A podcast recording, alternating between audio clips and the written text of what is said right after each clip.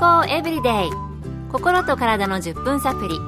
この番組はセブンス・デ・アドベンチスト・キリスト教会がお送りいたします。皆様お元気でしょうか？森田美恵です。今日もあなたやあなたの大切な人の心と体の健康に役立つ情報を短い10分間にぎゅっと詰め込んでお届けします。セブンス・デ・アドベンチスト・キリスト教会は社会奉仕をモットーに世界中で病院や学校も運営しています。日本でも東京神戸沖縄の3カ所の病院をはじめ福祉施設などの運営を通して皆様の健康と医療福祉の発展に携わってまいりました。なおこの番組は健康情報番組で医師のアドバイスや治療に代わるものではありません。すでに投薬を受けている方また病院に通われている方はかかりつけの医師の指導のもとこの番組の情報も参考になさってください今日は昨日の続きになりますトピックはギャンブル依存症で精神科医師の飯塚浩二先生のお話です近年日本でも各地でカジノ構想が話題になっていますよね。賛成、反対、様々な意見が飛び交っています。海外ではアメリカのラスベガスや日本に近いところだとマカオなどが有名ですよね。そのようなギャンブルに身近で接することができる場所が増えたら、ギャンブルによる悪い影響が増えるのではという心配の声も上がっているようです。ギャンブル依存症ももう少し身近な病気になるかもしれませんね。そして昨日、精神科医の飯塚先生は、この病気、100人に1人がかかる可能性がある、割と身近な病気と言われていました。また日本ではカジノなどができなくても、すでに競馬、競輪、競艇などの公営競技とパチンコなど、その原因になりそうな要素が日常生活の身近なところに結構ありますよね。もう一度ちゃんと考えておく必要がありそうです。昨日はこのギャンブル依存症の診断基準は、ギャンブルによって日常生活に重大な問題や障害が12ヶ月、つまり1年以上続いた場合ということでした。また原因は遺伝的要素や家庭環境、そしてホルモンの働きが一般の人と違うなどが挙げられるようです。では、ギャンブル依存症になってしまった場合、治療法はあるのでしょうか？昨日に引き続き、米軍横田基地横田クリニックで精神科医師として働かれている飯塚浩二先生にお聞きしました。治療は本人や家族を対象としたカウンセリングや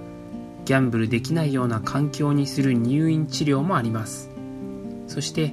ギャンブルしたくなる気持ちを抑えたりギャンブルで得られる興奮を弱くするために薬を使う薬物療法もあります。またギャンブル依存症の人はうつ病やアルコール使用障害など他の精神病にかかっていることも多いので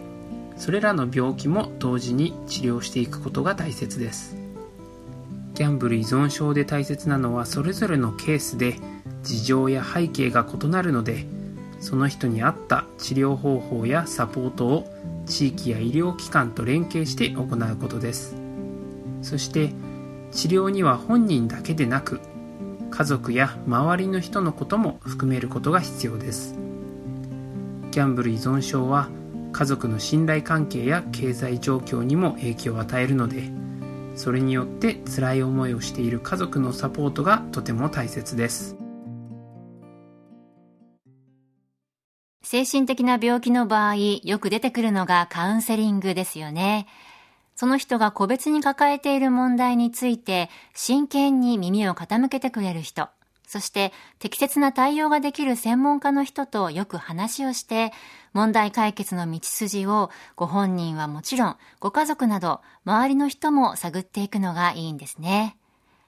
また依存対象から離れる、さらに薬による治療などもすることがあるそうです。その人に合った治療方法やサポートを地域や医療機関と一緒に行うことによって、ご本人だけでなく、周囲の人たちも含めたケアが必要だ、と飯塚先生は言われていましたね。健康エブリデイ心と体の10分サプリ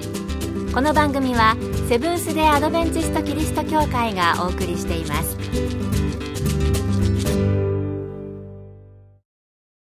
今日は昨日に引き続いてギャンブル依存症について。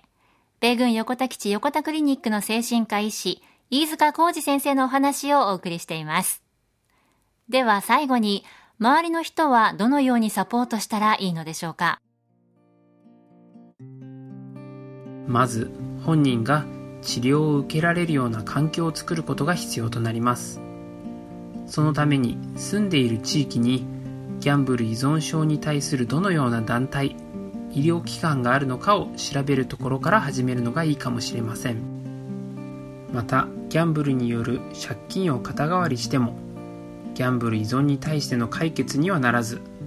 またその後に違う借金をしてしまうということになるので肩代わりせず自分で借金を返せるように専門家や弁護士に相談するということができます。そしてストレスを発散するためにギャンブルに依存している人にはギャンブルに代わる他の趣味を見つけることもできます。ギャンブル依存症の家族を対象にした自助グループや相談窓口もありますのでぜひ相談してみてください。まず専門の機関や団体などでサポートを受けられるように依存症の患者さんに代わって調べてあげること。そしてもし借金がある場合はそれを代わりに返してあげるのではなく本人がコツコツ返せる方法を専門家に相談しながら進めることが大切なんですね。まあ、借金がすぐになくなれば、目先安心かもしれないですけども、根本的な心の問題の解決には確かになっていない場合が多そうです。そして、ストレス発散の他の方法を探す。ストレスと上手な付き合い方を学ぶのも良いのかもしれません。この番組でも取り上げたことがありますが、心の拠り所を確立するのも、ストレスを上手に解決する一つの方法だと私は思います。今回は昨日と今日の2回にわたってギャンブル依存症について精神科医師の飯塚浩二先生にお聞きしてお送りしました今日の健康エブリデイいかがでしたか？ここで千葉県の三育袖ヶ浦キリスト教会があなたに送る健康セミナーのお知らせです。今からでも遅くない脳の活性化で認知症予防。今日から始める脳活週間健康セミナーを10月13日日曜日午後1時30分から千葉県にあるセブンス・デ・アドベンチスト三育袖ヶ浦キリスト教会で開催します。入場は無料。講師は看護師の山室敦さんです。詳しくは三育袖ヶ浦協会健康セミナー。三育袖ヶ浦協会健康セミナーで検索。また袖ヶ浦以外でも各地の教会で健康セミナーが開催されます。どうぞ番組ブログをご覧ください。健康エブリデイ。心と体の10分サプリこの番組はセブンス・デ・アドベンチスト・キリスト教会がお送りいたしました。それではまた。皆さん Have a nice day!